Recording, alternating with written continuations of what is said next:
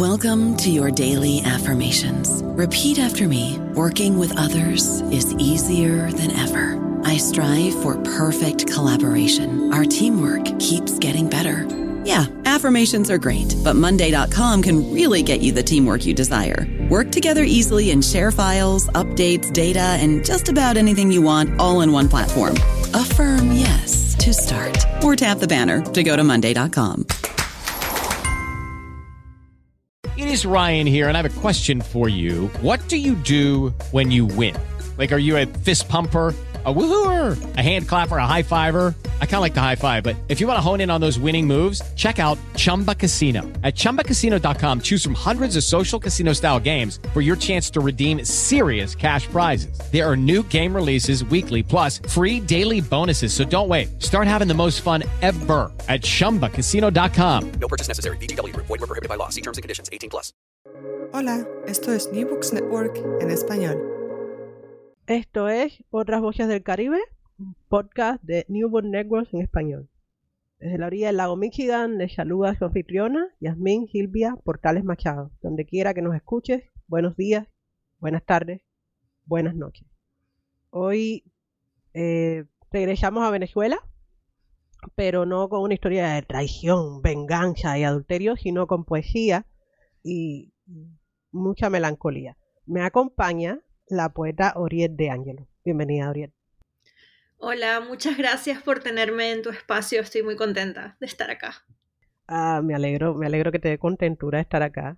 eh, espero que le dé contentura a, a nuestra eh, y nuestros espectadores. Eh, espectadores no, porque nos escuchan nomás. Tranquila, tranquila. Eh, por tu seguridad y la mía, no hay imágenes en este podcast. Eh, Uh, espero que quienes nos escuchan también la pasen bien y se entusiasmen. Eh, hoy nos reúne un, un poemario escrito por Oriette, que se llama Pájaro que muerde, diario de Iowa, dos mil dieciocho a dos mil diecinueve.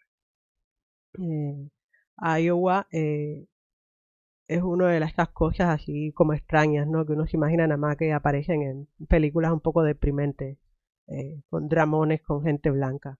Eh, de Hollywood, pero no, también es un lugar en el que hay mucha gente muy diversa. Pero, como esto es un podcast aristotélico, vamos a empezar por el principio. ¿Quién es Oriette D'Angelo? ¡Ajá! Nació en Caracas en mil novecientos noventa, es escritora y académica.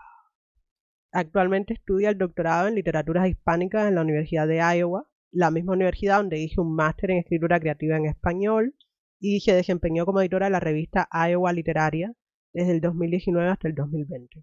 Antes de eso, Oriette estudió Derecho en la Universidad Católica Andrés Bello de Caracas y tiene un magíster en Digital Communications and Media Arts de DePaul University, Chicago. Es editora y fundadora de la plataforma literaria Digopalabra punto t x t punto com y del proyecto de investigación y difusión Poetas Venezolanas. Hace collage, pinta acuarelas y dicta talleres de poesía en línea. Es autora del poemario Cardiopatía, que fue primero premio para obras de autores inéditos en dos mil catorce y luego fue publicado por Monte Ávila Editores en dos mil dieciséis, que no es poca cosa. En dos mil quince obtuvo el segundo lugar en el primer concurso de crónicas de la Fundación Seguros de Caracas y en el dos mil dieciséis el tercer lugar en el concurso iberoamericano de poesía Letras en Libertad de Un Mundo Sin Mordaza. Es responsable de la selección y prólogo de la antología de poesía venezolana Amanecimos sobre la Palabra, publicada por Team Poetero Ediciones en dos mil diecisiete. Y sus poemas aparecen en diversas antologías publicadas en Venezuela, Argentina, México, España y Ecuador. Además, tiene un excelente G P A en la Universidad de Iowa. Ok, eso es como el, el pitch meeting formal. Eh, has ajustado un poco el currículo que tienes en tu propio sitio web. Pero yo te pregunto, para un público que no necesariamente le interesan las publicaciones, sino un lado un poco más informal de ti, ¿quién eres? Hmm.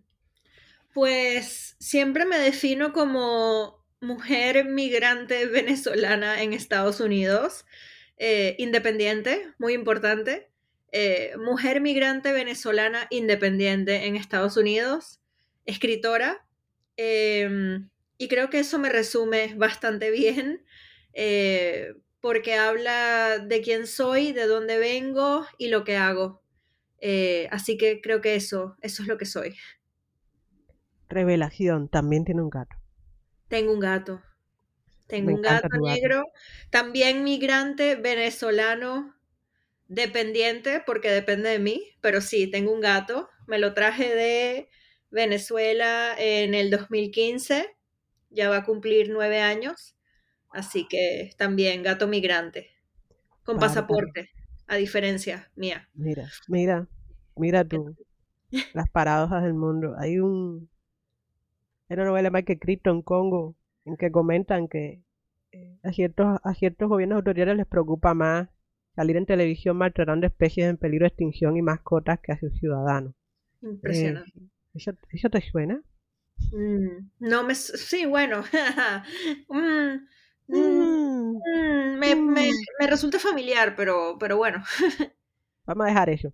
Eh, porque estamos hablando de Iowa, no, no, no directamente de Venezuela ni de Cuba. Estamos hablando de Iowa. Eh, Pájaro que muerde, Diario de Iowa dos mil dieciocho dos mil diecinueve, es tu más reciente poemario. Tiene...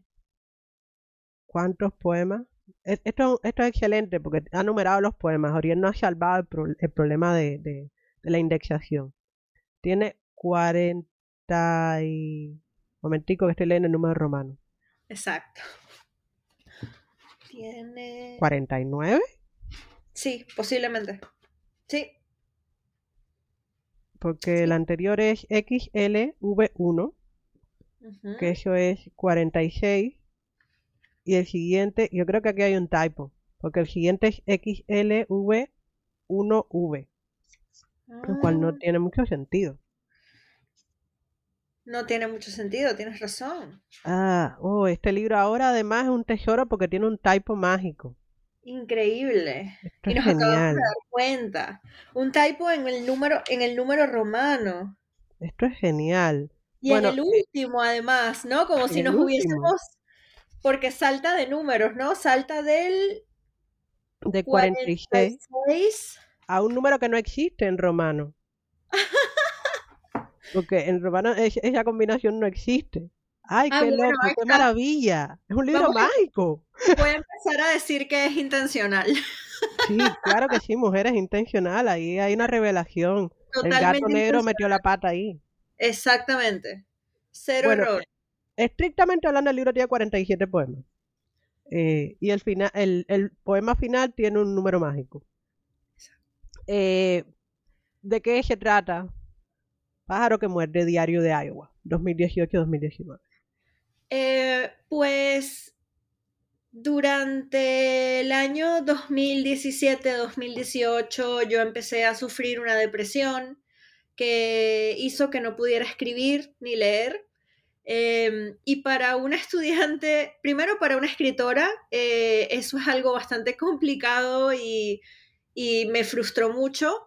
Eh, pero también para una estudiante de una maestría de escritura creativa, eh, puedo decir que es peor no poder escribir y no poder leer, porque, claro, como estudiante es obligatorio poder leer y poder escribir, poder hacer entregas de escritura, ¿no? Entonces, eh, lo único que me salía a escribir durante ese tiempo eran listas, poemas en forma de listas, que ni siquiera, yo, yo no le llamaba poemas en ese momento, sino que sencillamente escribía cosas que se me pasaban por la mente a partir de listas, porque las listas me daban cierta estructura, eh, y cuando el cerebro está pasando por una depresión, hay una falta de estructura, ¿no? Entonces, eh, empecé como a, a obsesionarme con la escritura de estas listas, porque eran mi zona de confort, ¿no? Entonces, al principio yo no pensaba en la idea de un libro, no pensaba en que era poesía, no pensaba en que era material literario, solo pensaba que era yo, entre comillas, desahogándome en mi blog, porque además eran textos que yo empecé a publicar en mi blog, cuando nadie lee blogs, ¿no? Entonces, era también un espacio de libertad para mí, porque sabía que nadie lo estaba leyendo.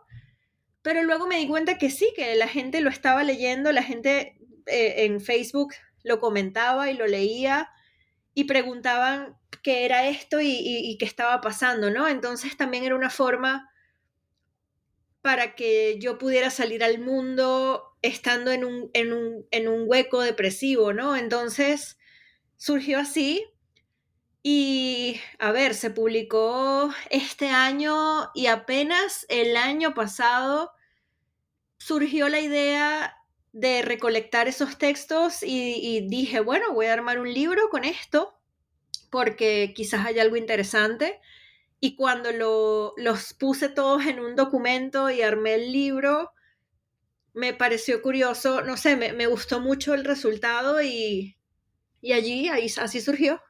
Es fascinante porque, o sea, uno sospecha, uno se da cuenta, te das cuenta leyendo eh, el, el poemario, que el tema constante, el punto de, de conexión, en la angustia de la, de la voz, poética es la salud mental y la lucha por la superación de una ruptura amorosa que ocurrió en un lejano relativamente, en un pasado relativamente cercano, eh, de cuando nos queda claro, pues yo me obsesioné y busqué en internet la fecha, ¿no? Que se repite varias veces, pero me confundí porque esa persona supuestamente no estaba en Venezuela, entonces no podía conectarla con la fecha a que se refería, me dije, bueno, eh, tanto lío eso para el estudiante o la estudiante infeliz que le toquen hacer eh, close reading allá dentro de cinco años, no es mi problema.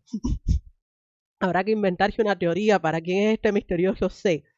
Mm, pero eh, el, el libro es para mí más que un, una historia de amor, de amores, ¿no? Porque está el, el amor eh, sensual que, que la voz poética siente posee, pero también está el amor de las personas, eh, la amistad y las relaciones filiales, ¿no? Parecen mantener a esta, a esta, a esta persona, por lo menos con el cuello por encima del agua. Hasta aquí. Y es, eh, me conmovió en ese sentido porque habla de la salud mental y de las luchas desde una primera persona, que es poco frecuente, eh, de, es poco frecuente que sea tan transparente en poesía, ¿no? Y en ese sentido me parece, no solo fue terapéutico para ti, es y será terapéutico para quienes lo leamos y, y podamos relacionarnos con la experiencia. Me parece que puede ser útil también para las personas que no entienden, porque no han experimentado este tipo de angustia, ¿no? Eh, y por eso te agradezco también.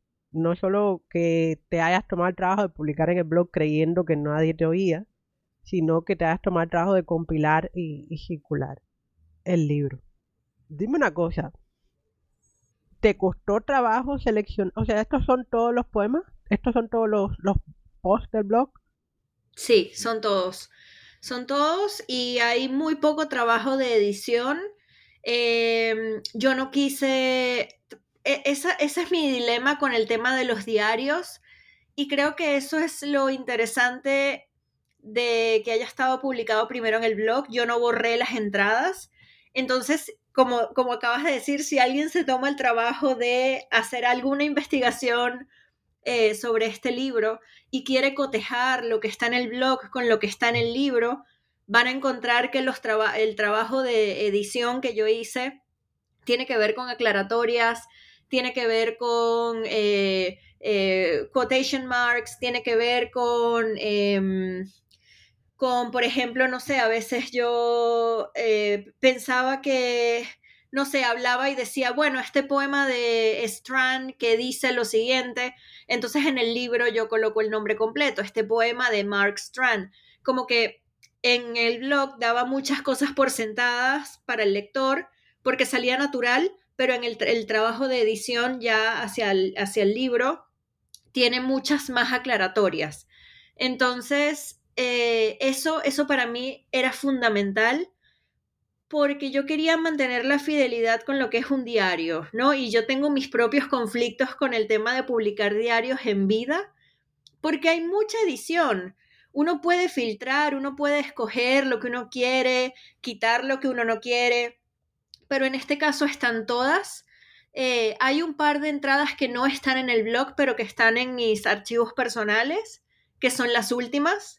Eh, pero esas tampoco están editadas y sí, absoluta, nada más hay un poema, que eso fue por recomendación de Enrique Winter.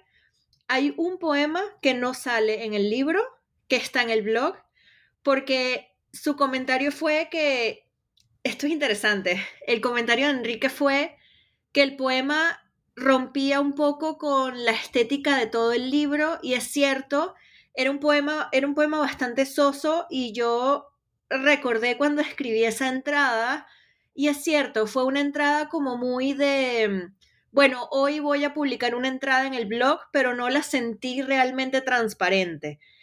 Y me dio mucha, eh, me encantó que, que Enrique Winter se diera cuenta al leer el libro de, de, este, de, de, la, de, la, de, de cómo este poema no encajaba, ¿no?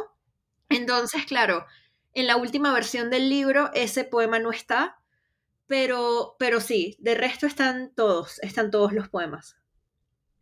Eh, vale aclarar que Enrique Winter es el autor del prólogo eh, del libro. Eh, por tanto, o sea, el libro, como quien, quien nos escucha, si decide pedirlo a la biblioteca o comprárselo o piratearlo, eh, eh, ellos salían en el micrófono, espérate, pidían edición ayuda o piratearlo, pero hay que poner algo así como un efecto de sonido. Eh, los libros, vale aclarar, porque estamos entre académicas, ¿no? No son solo la voz de la persona que escribe el libro, entre comillas, son siempre diálogos de voces entre el texto y, el para, y los paratextos, ¿no? O sea, quién hace la cubierta, qué tipografía se usa, quién escribe el prólogo, eh, quién estuvo detrás de la edición recomendando, y, y muchas veces ese trabajo se vuelve invisible, ¿no? Eh, pero es importante que pensemos en eso. Usted eh, se encuentra con el volumen y se va a encontrar con otros textos que dialogan con la voz de, de Oriette.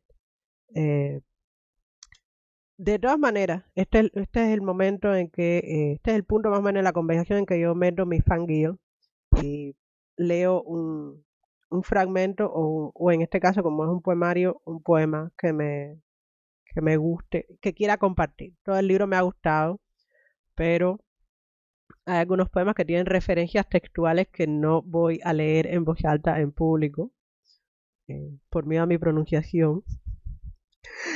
eh, y hay un par que son para mí demasiado duros para leer en voz alta, la verdad, porque refleja, eh, refieren tangencialmente a Cuba. Eh, bueno, Oriette es venezolana, yo soy cubana, las dos nacimos eh, eh, hacia el final del siglo veinte, así que tenemos una historia sociopolítica compartida de manera extraña. Ese no es el tema de esta conversación.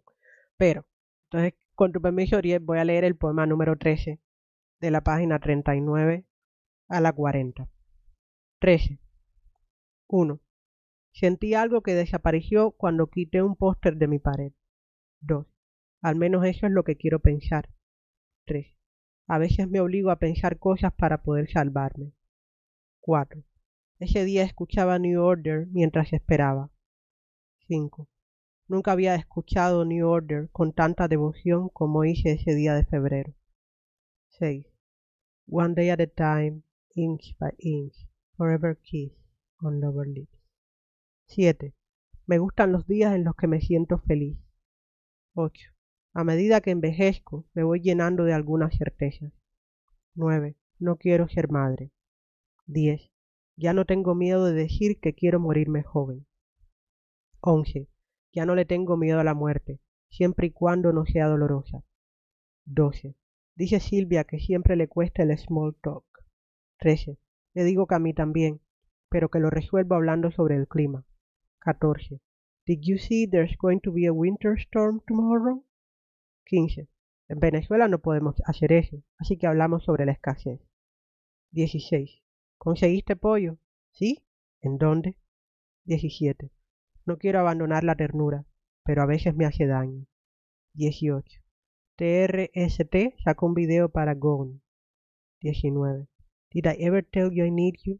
To lead me through the fog. I feel the silence since I find. veinte. Dice Miguel Marchana que la palabra representativa del dos mil diecinueve es masturbación. veintiuno. Yo le creo. veintidós. Hay otras cosas que se perdieron cuando quité ese póster de mi pared. veintitrés. Quizás hay cosas que busco perder a propósito por el miedo constante que tengo de sufrir. veintiocho de abril de dos mil diecinueve. Bueno, eh, ya vieron cómo de todas maneras uno no puede escapar a, a su identidad, ¿no? Ella tenía que hablar de Venezuela. eh, me dio un poema acerca de, de la soledad de Iowa y las tormentas de nieve. Es como... hay cosas persistentes, ¿no? O sea, eh, un libro siempre es una proyección de tu identidad. No importa si escribes poesía o ensayo, estás expulsándote. Entonces, eh, para, para la gente de Cuba, el ejemplo supremo es José María Heredia, que está viendo las cataratas del Niágara y se pregunta dónde están las palmas. Man, estás delante de las cataratas del Niágara. Palmas. ¿Qué bien? ¡Qué hostia de, de palma! ¡Disfruta! Todavía no ha llegado el selfie, pero disfruta. Yo preguntaría por los, totalmente por los, por los árboles de, árboles de mango. ¿Tú ves? Mm. Lo cual le da una, una condición ahí transnacional y poscolonial, porque el mango viene de la India, ¿no? Totalmente. Entonces, eh, no habría mango ni en Cuba, ni en Venezuela, ni en México sin la, sin la conquista, la colonización y el genocidio. Algunas cosas buenas salieron al final de todo, tú sabes, las telenovelas, José José. El mango. El mango. Eh, Me encantaría que en Iowa pudiésemos... Exacto. Que en Iowa pudiésemos... ¿Te gustan las arepas? ¿Cómo? ¿A ti te gustan las arepas? Me, fasc... Me fascinan las arepas. Ya. Yeah. Yo descubrí las arepas viviendo en Ecuador eh, mm. con emigrantes colombianos. Y me contaron que las arepas son un punto de contención, o sea, sí, bien antiguo entre Colombia y Venezuela, ¿no? Sí, sí, sí. no nos no vamos a discutir aquí. Sí, no, nos reclamamos quién tiene la mejor arepa. Uh-huh. Entonces, hablando de influencias y de reclamaciones de quién tiene la mejor, eh, vamos a hacer una curva hacia la crítica literaria. Este es tu segundo poemario, eh, ¿no? Y ya tienes tú una historia no solo como poeta, sino también como editora y como promotora de, de voces femeninas con tu trabajo Poetas Venezolanas. ¿Cuáles son tus influencias más importantes? Pues la que siempre nombro es Miyó Vestrini, que es una poeta venezolana. Um, es mi mayor influencia literaria. Me encanta la tenacidad de, de su voz. Eh, También me gusta mucho Jacqueline Goldberg, ella es una po- también una poeta venezolana que me ha enseñado muchísimo, eh, y su poesía también es un verbo muy afilado. Eh, Chantal Mailar también eh, me gusta mucho, y siempre tiendo a buscar poetas que son, eh, que escriben como... como Como, como, como sosteniendo un cuchillo, ¿no? Me, me, me fascina, me fascinan esas poetas que no tienen miedo de nombrar las cosas, que, que tienen además, voy a repetir la frase porque es, es lo que resume cómo y, y, y dónde me gusta leer, que escriben desde el verbo afilado, ¿no? Que es no tener miedo de nombrar las cosas, pero nombrarlas bien, nombrarlas con tenacidad, nombrarlas como... Tú las lees y es, y es, un, es un verso, es un, es un poema que sigue sonando y sonando y sonando. Eh, así que yo diría estas tres poetas son mis mayores influencias. Eh, también debo decir que yo empecé a leer poesía gracias a Octavio Paz. Así que siempre lo voy a nombrar, a pesar de lo polémico que puede ser. Eh, el primer libro de poesía que tuve en mis manos fue Libertad bajo palabra. Y ese fue el libro que me conectó con la poesía, y creo que sin ese libro yo no estaría escribiendo poesía. Entonces creo que le debo muchísimo eh, a Libertad bajo palabra, ya sin meternos en la figura, ¿no? Para mí es más importante en este momento y en esta pregunta hablar de, de esa influencia. Y también la poesía de Reinaldo Arenas, que para mí es también, ¿no? También es afilada, también es tenaz, también es...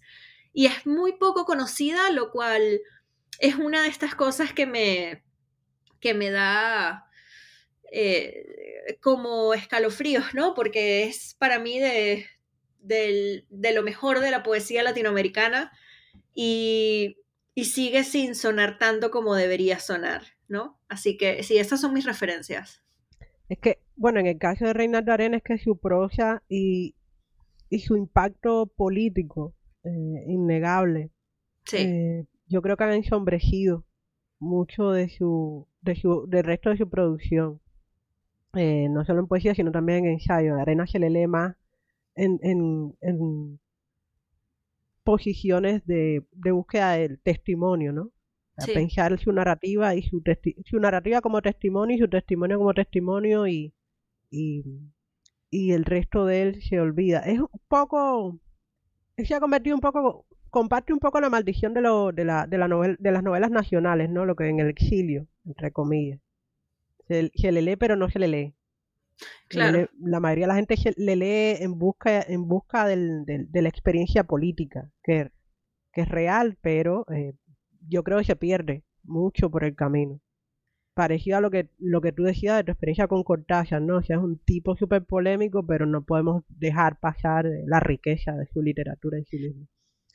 Eh, para hecho, mí también es complicado. Sí. Es curioso que la poesía de, de Arenas se editó primero en España y luego en Argentina, Inferno, eh, y no existe, no existe ninguna edición que yo sepa de su poesía en Cuba, no existe. Yo creo que esta gente, eh, los oquineros, um, La Luz, yo creo que hicieron un par de antologías en que incluyeron poemas de él.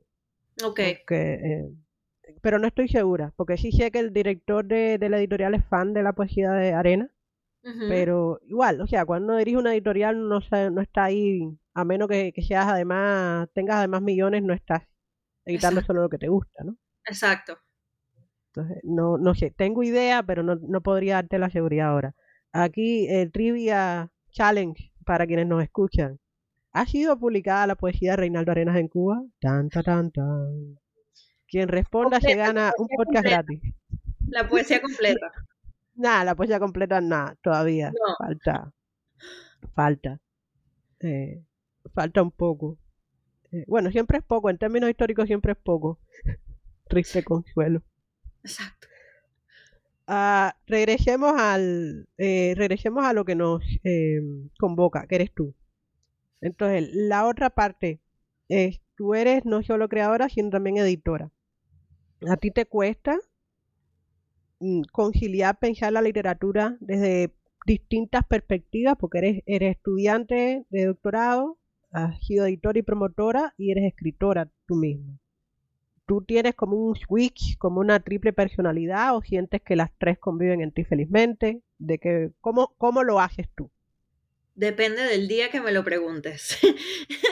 Si me lo preguntas eh, en un buen día, te voy a decir que las tres conviven felizmente dentro de mí.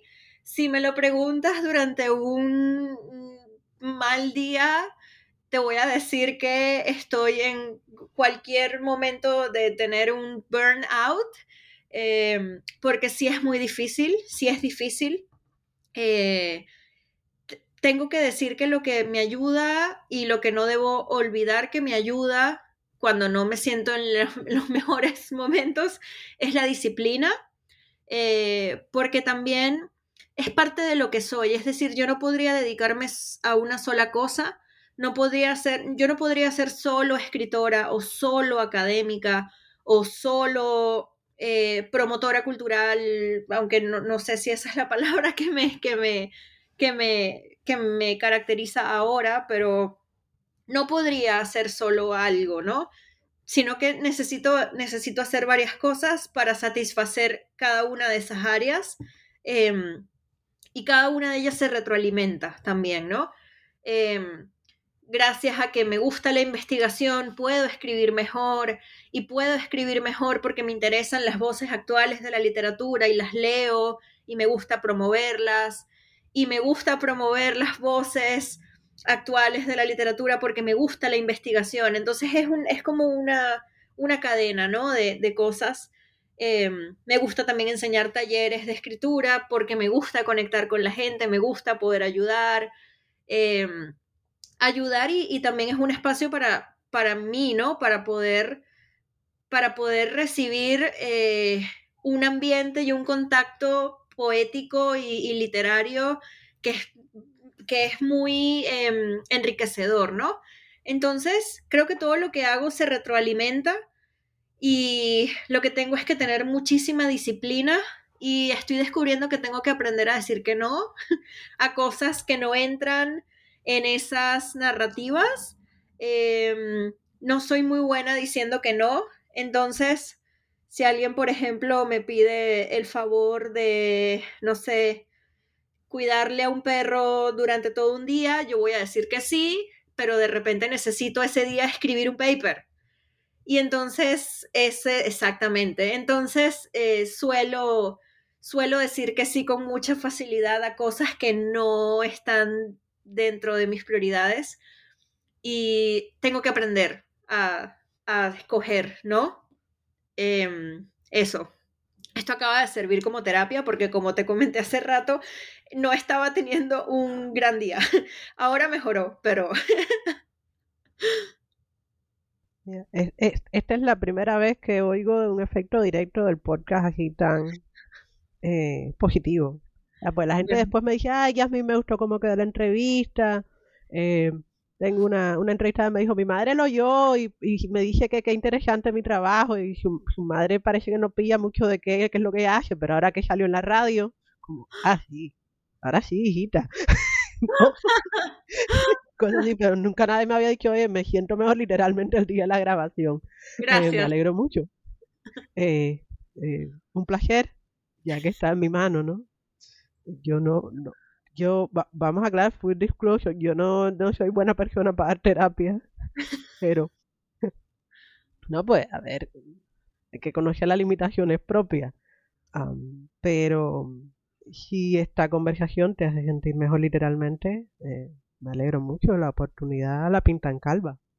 Eh, tú y yo tenemos un montón de pelo, espero que nos dure mucho, pero... Por favor. Eh, ay, Dios, tu pelo está de más chulo. Por lo menos atrás de la pantalla debe de lo más chulo. Este, gracias. Hay una nota que a mí me da gracia en el prólogo de, de, de Winters. Winter, no Winters, ¿verdad? Sí. Sí. Enrique Winter. Eh, en el prólogo a mí me da gracia, me fascina porque eh, educación sentimental, ¿no? Una espera que el prólogo le explique el libro. Y el prólogo está lleno de interrogaciones. Sí. Y hay un punto en la página ocho en que el prólogo se, vuelve, se dobla sobre sí mismo. Y dice Winter, ¿será esa la vuelta de la poesía confesional o nunca se ha ido? Me disgusta escribir con signos de interrogación. Me parecen redundantes cuando toda escritura valiosa, como la de Pájaro que muerde, lleva ese signo consigo, arrastra una duda. Y, ya desde Aristóteles, la pregunta es la única manera de aprender. Lo que le faltaba a los presocráticos, él decía. Sin embargo, leo este libro y solo se me ocurren preguntas. Quizá para defenderme de sus enunciados tan certeros. Pero pronto aparecen otras y uno puede pensar que las dirige la poeta a alguien a quien amó, o quizás sea más ancho su registro y las dirige a sí misma años atrás, a nosotros en ella. Empiezo a responderlas con evasivas y recuerdo que tampoco me gusta escribir en primera persona, y menos tratándose de un texto referencial, de pensamientos como los de esta introducción para poemas que aún no lee quien tiene el libro entre sus manos. Pero ¿de qué otra forma podría aconsejar honestamente la entrada de en esta propuesta desbordante de una individualidad que se deshoja? Fin de la cita. En la página ocho del libro, para la gente que le da curiosidad la referencia. A mí me, me fascina, no estoy familiarizada con el trabajo de Enrique Winter, ¿no? Pero eh, me parece eh, elocuente el impacto de tu poesía, que el tipo al que le pides que escriba el prólogo que supuestamente va a explicar el libro, se queda igual como arrebatado. Eh, y, y me gusta mucho al final del párrafo, ¿no? Una individualidad que se deshoja. Tú mencionaste que el libro nació como eh, un ejercicio de disciplina frente a un, un problema serio de salud mental, ¿no? Y en este sentido creo que se deshoja en, en el doble sentido fonético de árbol que pierde las hojas y libro o, o folio, serie de folios que se separan, eh, abren una metáfora perfecta en el sentido de que tú pareces, eh, parece que te acompañamos eh, a lo largo de un valle de sombras, ¿no?, leyendo este diario. Y yo debo confesar que me olvidaba, eh, yo leía, no leía la fecha dos mil diecinueve, seguimos en dos mil diecinueve, yo pensando, ¿qué le va a pasar a esta poeta en el dos mil veinte? Porque fue como, al menos en el dos mil diecinueve el resto de la gente te podía decir, vamos, el mundo no es tan oscuro, ven con nosotros, Oriente, queremos, te mandamos mensajitos de WhatsApp con, con tu imagen. Pero en el dos mil veinte el mundo se sumergió completo. La pandemia me salvó de la depresión, por cierto. No jodas. Ay, sí. Espérate, censurado. No me digas. Sí. Sí. La pandemia fue lo que, fue lo que me ayudó a, a encontrar la calma que yo necesitaba de la vida diaria para poder enfocarme en mí misma y en el encierro, ¿sí? En el encierro, y aparte en enero de ese año yo empecé medicamentos y era muy difícil, eh, era muy, muy difícil estar... Eh, bueno, empezar una nueva etapa con medicamentos, enseñando en persona en la universidad, viendo cuatro materias en la universidad, siendo editora de una revista, trabajando al lado del director del M F A. Es decir, era, era, la carga de trabajo que yo tenía era abismal, eh, y no tenía calma, no tenía ningún tipo de calma. Y claro, de repente llega la pandemia y el mundo entero... Eh, necesita estar en calma, ¿no? Y yo también. Y de repente todo el mundo se encierra. Yo me encierro y, claro, al principio empieza a haber este caos, ¿no? Y, y bueno, esta lucha por la supervivencia, ¿no? También. Y mi lucha por la supervivencia se convirtió en un espacio cerrado que era lo que necesitaba. Eh, y poder estar, poder estar encerrada y poder... poder tener tiempo de dedicarme a mi salud mental, no enfermarme, claro, tomar las precauciones para no enfermarme, fue lo que me ayudó. Para no enfermar el cuerpo, ¿no? Porque en ese momento sí, el cerebro era el que estaba enfermo y en ese momento era, bueno, ¿cómo vamos a proteger el cuerpo para que no te dé COVID, para que no te dé este virus que está matando a tanta gente? Y de repente era, bueno, proteger el cuerpo me ayudó A, a que mi mente se acomodara, ¿no? De alguna forma. Eh, entonces siempre es curioso cuando se habla de la pandemia, yo siempre digo, pues a mí la pandemia fue lo que me ayudó a salir de la depresión. Lo cual, sí, es complicado de decir, eh, porque no debió ocurrir, obviamente, no debió pasar. Eh, el tema de la pandemia, por todas las vidas que se perdieron, es una, obviamente es un episodio triste de nuestra historia. No, no debió ocurrir algo así para que yo necesitara la calma. Entonces, al final es como, eh, yo lo que, lo que pienso es cómo el sistema de alguna manera te empuja a seguir siendo productivo, a seguir dando lo mejor de ti, a seguir brillando, a seguir... delivering, no, eh, ante todos, eh, todo lo que tienes para dar, cuando en, el, en, en silencio estás batallando, ¿no? Eh, la lucha, estás, estás, estás luchando por sobrevivir y tú te sientes ahogado, ¿no? Pero a, hacia afuera tienes que seguir siendo la persona responsable, profesional que eres. Y claro, en la pandemia eso pues se... se se delimitó un poco. Entonces, es interesante también lo que refleja eso del sistema, de los, sí, del sistema productivo y de lo que piden, de lo que pide el sistema de uno, ¿no? Sí, sí, no, eh, tú mencionas en uno de los poemas del libro una palabra, ongoing, que es intraducible. Eh, a ver, es traducible al español, pero no con un solo término, ¿no? Porque es lo que está en marcha, lo que debe seguir en marcha aproximadamente. Y ese poema, ahora no recuerdo cuál es. Eh, es una reflexión, a mí me parece una reflexión doble acerca de la, los retos de la traducción, pero también eh, cómo la ideología y la, y la sociopolítica permean el lenguaje, ¿no? O sea, es esta idea de que hay que seguir adelante, hay que seguir adelante. no seguir adelante por placer o seguir adelante eh, en la persecución de un objetivo personal, libremente elegido hasta donde podamos ser libres, sino seguir adelante en la productividad. Hay que cumplir con, hay que seguir siendo ciudadano o ciudadana productiva y responsable, hacer tu trabajo, cobrar tu salario y pagar tus impuestos. Entonces, como la pandemia, paradójicamente, y, y esto es una revelación bonita, ¿no? La pandemia no solo, no solo trajo muerte, la pandemia trajo muerte. El, la pausa a la que nos obligó esta pandemia no solo trajo horrores, también trajo revelaciones y, y salvaciones, como en tu caso.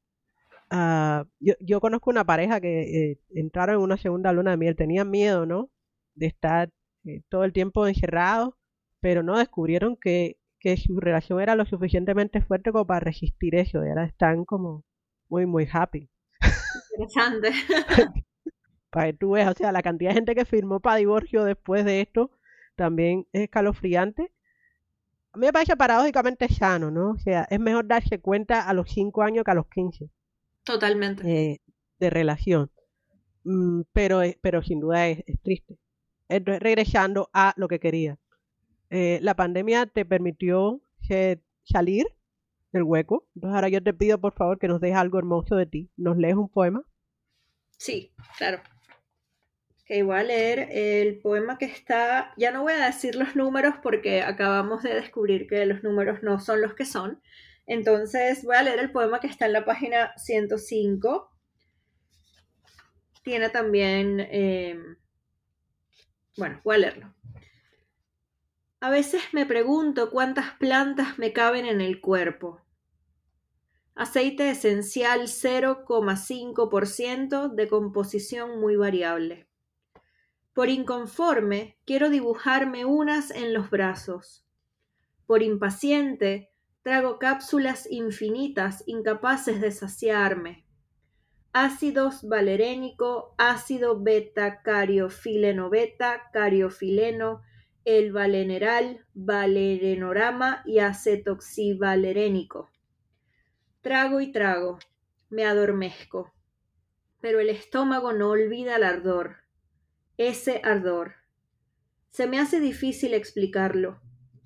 Digamos que parece una contracción en el pecho, o un ataque al corazón, o el rugido de un tigre en el centro de los nervios.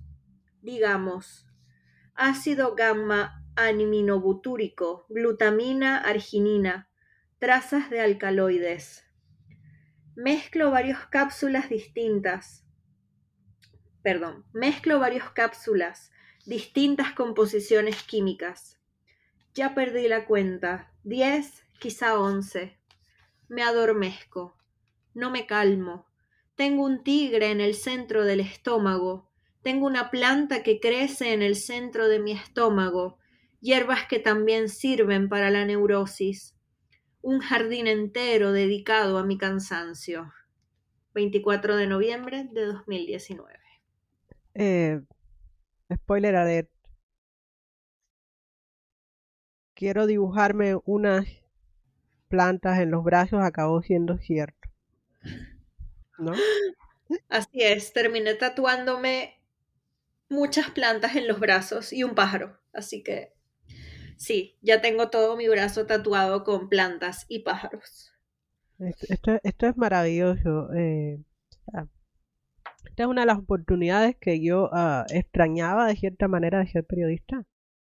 Eh, estos diálogos con la gente que escribe libros y ver cómo eh, las cosas que hacen tienen impactos en sus vidas. Eh, ser, con, disfrutar ese tipo de revelaciones y poder compartirlas, ¿no? Me parece, me pone, me, me hace sentir orgullosa de mí misma, ¿no? Like, estoy haciendo algo bueno con esto. Eh, no es solo una celebración de, mi, de mis obsesiones de fangirl y las recomendaciones de mis amistades, porque ah, yo llegué a Oriette porque tengo un, un compa venezolano en el, en el doctorado acá en Northwestern y le dije, oye, mira, necesito gente de Venezuela, estoy buscando poetas de Venezuela, recomiéndame algo ahí, y me mandó por WhatsApp como cuatro nombres eh, y Oriette fue la primera, bueno, hasta ahora es la única que ha respondido eh, por diversas eh, aventuras y desventuras digitales. pero es como eh, las redes cachetejen, ¿no? Las redes transnacionales cachetejen y... Es José, ¿no? Eh, sí, del Pino, José del Pino. Que, que también es poeta, pero... Fue mi pareja. ¿Eh? Fue mi pareja. ¡Oh! Ok. Sí, el giro de la telenovela. Sí. Del Pino fue tu pareja. ¡Ay, qué sí. emoción! Sí, sí. Aquí hay material para ensayos para los próximos veinte años. Pareja literaria que vino de Venezuela a Chicago, ¿sí? Ya. Yeah. Mira tú. Entonces, el tiempo... Eh, yo me recuerda, hay un poema, fue el que leí yo, el que leíste tú u otro, eh, que hablas de estar en... extrañar Chicago. Porque, ah, porque tú hiciste ah, el Máster de Digital eh, Art, lo hiciste aquí en DePaul. Sí. Y eh, van a ver también en el, en el libro que ella extraña Chicago, le encanta Chicago. Una, una cosa que comprendo, porque Chicago es una ciudad súper genial. Bellísima, sí. Bellísima, aquí al lado del lago, eh, con historia y no sé qué. Yo creo que la gente en general es bastante chévere en Chicago. Sí es, sí es. Sí. Eh, igual el clima, uh, va, vamos a, a reconocer también, en invierno es una ciudad muy dura. Sí, el menos también. veinte grados es difícil de... Sí. Sí, a menos veinte es difícil. Mi primer invierno fue cuando llegó el vórtice polar acá a la ciudad de Chicago. Oh, Dios, me acuerdo. Ya yo estaba acá en Iowa, sí. Ya yo estaba acá. Entonces, libraste. Eh, o sea, de no, pero no fue... vivimos. Vivimos acá el, el polar vortex acá. Sí, sí, sí. Ah, pasó por encima de usted antes de llegar a nosotros. Ah. Sí, y no, no podíamos salir porque, claro, te decían, si sales y respiras, se te pueden congelar los pulmones. Y era como, ok, entonces nadie va a salir de su casa. Y fue, fue como una, pre, una antesala a la pandemia, ¿no? Porque la universidad canceló clases por primera vez en quince años. Claro. ¡Wow! Sí, sí, sí, sí. No, aquí yo recuerdo la imagen más elocuente que le compartía a mis amistades era que la autoridad de transporte le pegó fuego a las líneas del, del metro para evitar que se contrayeran, porque la temperatura era tan baja que las líneas, eh, las ferrovías, empezaron a cambiar de, de tamaño. Oh, wow. Ese tipo de frío, el frío que hace que el metal se contraiga. Yo tengo oh. un hermano en Montreal. Y ella burlaba de mí, ¿cómo es posible que en Montreal haga menos frío que en Chicago? ¿Qué has traído? ¿Qué has llevado a esa ciudad? Que no es mi culpa, po. Sí, la, la gente se sorprende con, con la cantidad de frío de, del Midwest, sí. Sí, pues claro, no está tan al norte como Canadá, eh, uh-huh. y entonces hay una ilusión, pero es una ilusión, o sea, no tiene nada que ver con conocimiento científico, ¿no? Que debería haber menos frío, pero no es cierto. Igual, Eh, el frío de Chicago y el frío de Iowa no, no nos detienen. Entonces, estamos como en la curva final de la conversación y tengo que preguntarte por qué la productividad. ¿Qué estás haciendo ahora, Oriette? Pues estoy estudiando para mis exámenes doctorales, así que eso es lo que me mantiene eh, ocupada la mayor parte del tiempo. Eh, eso en términos académicos. Eh, en cuanto a mi escritura, estoy trabajando, eh, estoy cerrando un libro de poesía que trabajé en la maestría, dos libros de poesía, de hecho, dos libros de poesía, eh, uno relacionado con la, la maestría, que fue mi tesis, eh, otro que no trabajé en la maestría, eh, y estoy trabajando una novela también. Eh, una novela que habla sobre el cuerpo, el trauma familiar, eh, la identidad, eh, pero estoy muy lenta con la escritura de la novela, lo hago cuando, cuando puedo y estoy tratando de disfrutar el proceso, eh, de no, de no estresarme mucho si hay una semana en la que no puedo escribir o avanzar con la novela, eh, porque la verdad es que mi mayor preocupación ahora está en lo académico, es mi prioridad. Eh, porque es la que tiene los deadlines, entonces eh, ahí estoy, eso es lo que estoy haciendo ahora.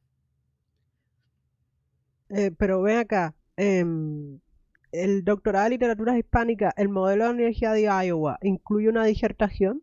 Sí.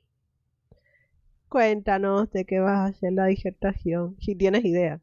Sí, sí, eh, voy a trabajar trauma y literatura. Eh, y me voy a enfocar en Chile y Argentina, en la literatura publicada en los últimos diez años, en la literatura de los hijos, eh, en Alejandro Zambra, Enrique Winter, Alejandra Costamagna, Nona Fernández, que son escritores que han, eh, que han escrito libros en los últimos diez años que hablan sobre la dictadura, pero al mismo tiempo desde, desde una perspectiva íntima, doméstica, familiar, con, con voces que giran en torno a la familia o las relaciones interpersonales. Entonces el tema de la dictadura se trata eh, de una manera bastante incidental, pero el trauma, el trauma de la dictadura sigue presente, impacta sus vidas, impacta las voces. Eh, y lo curioso es que la mayoría de estas novelas utiliza una estructura fragmentaria. Entonces estoy hablando un poco, o mi meta, mi, mi, mi idea es hablar un poco sobre la relación entre el fragmento desde los estudios del trauma y el fragmento desde los estudios literarios, y tratar de explicar o tratar de ver si el fragmento es el mejor medio o no para explicar estas novelas, y cómo se explican estas novelas y cómo representan lo que es un trauma nacional a partir de traumas individuales, ¿no? Ficcionales también en muchos casos. Eh, creo que eso. Pinta bien. O sea, siento, siento curiosidad. No que por razones de, fi, de tiempo, ¿no? Eh, yo, yo no leo mucho sobre el Cono Sur porque mi propio campo de investigación es ya bastante, bastante crowd, pero suena, suena intrigante. Además de...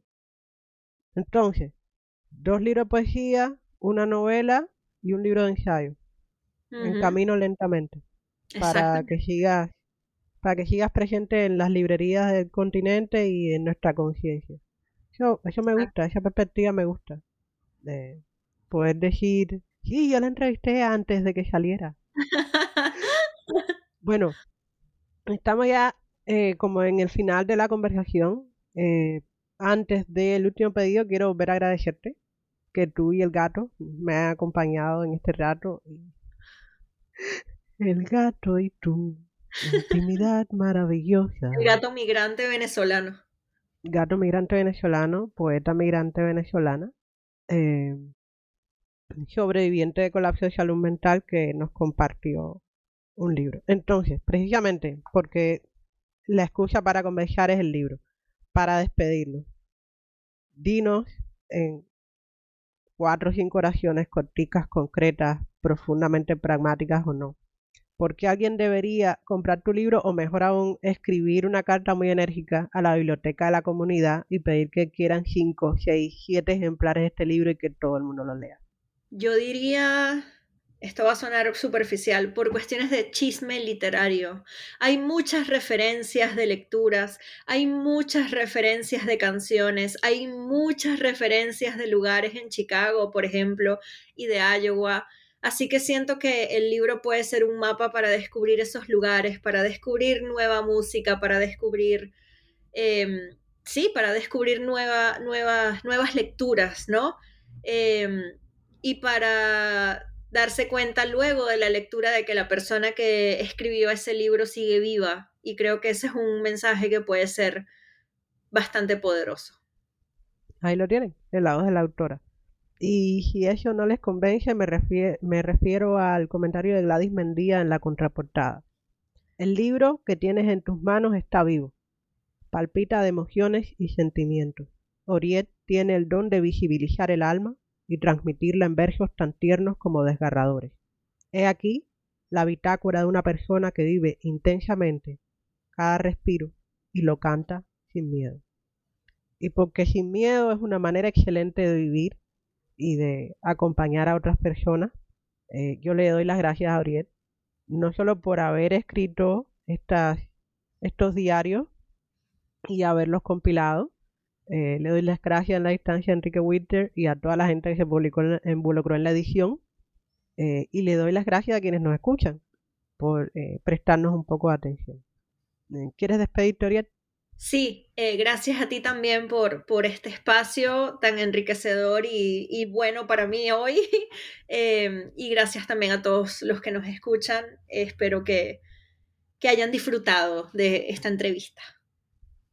Bueno, este es el final de este episodio de Otras Voces del Caribe, un podcast de New Books Network en español. Desde la orilla del lago Michigan, le habló su anfitriona, Yasmín Silvia Portales Machado, hoy acompañada desde una estación mediterránea por Oriette D'Angelo. Donde quiera que nos escuches, buenos días, buenas tardes, buenas noches y que la suerte te acompañe.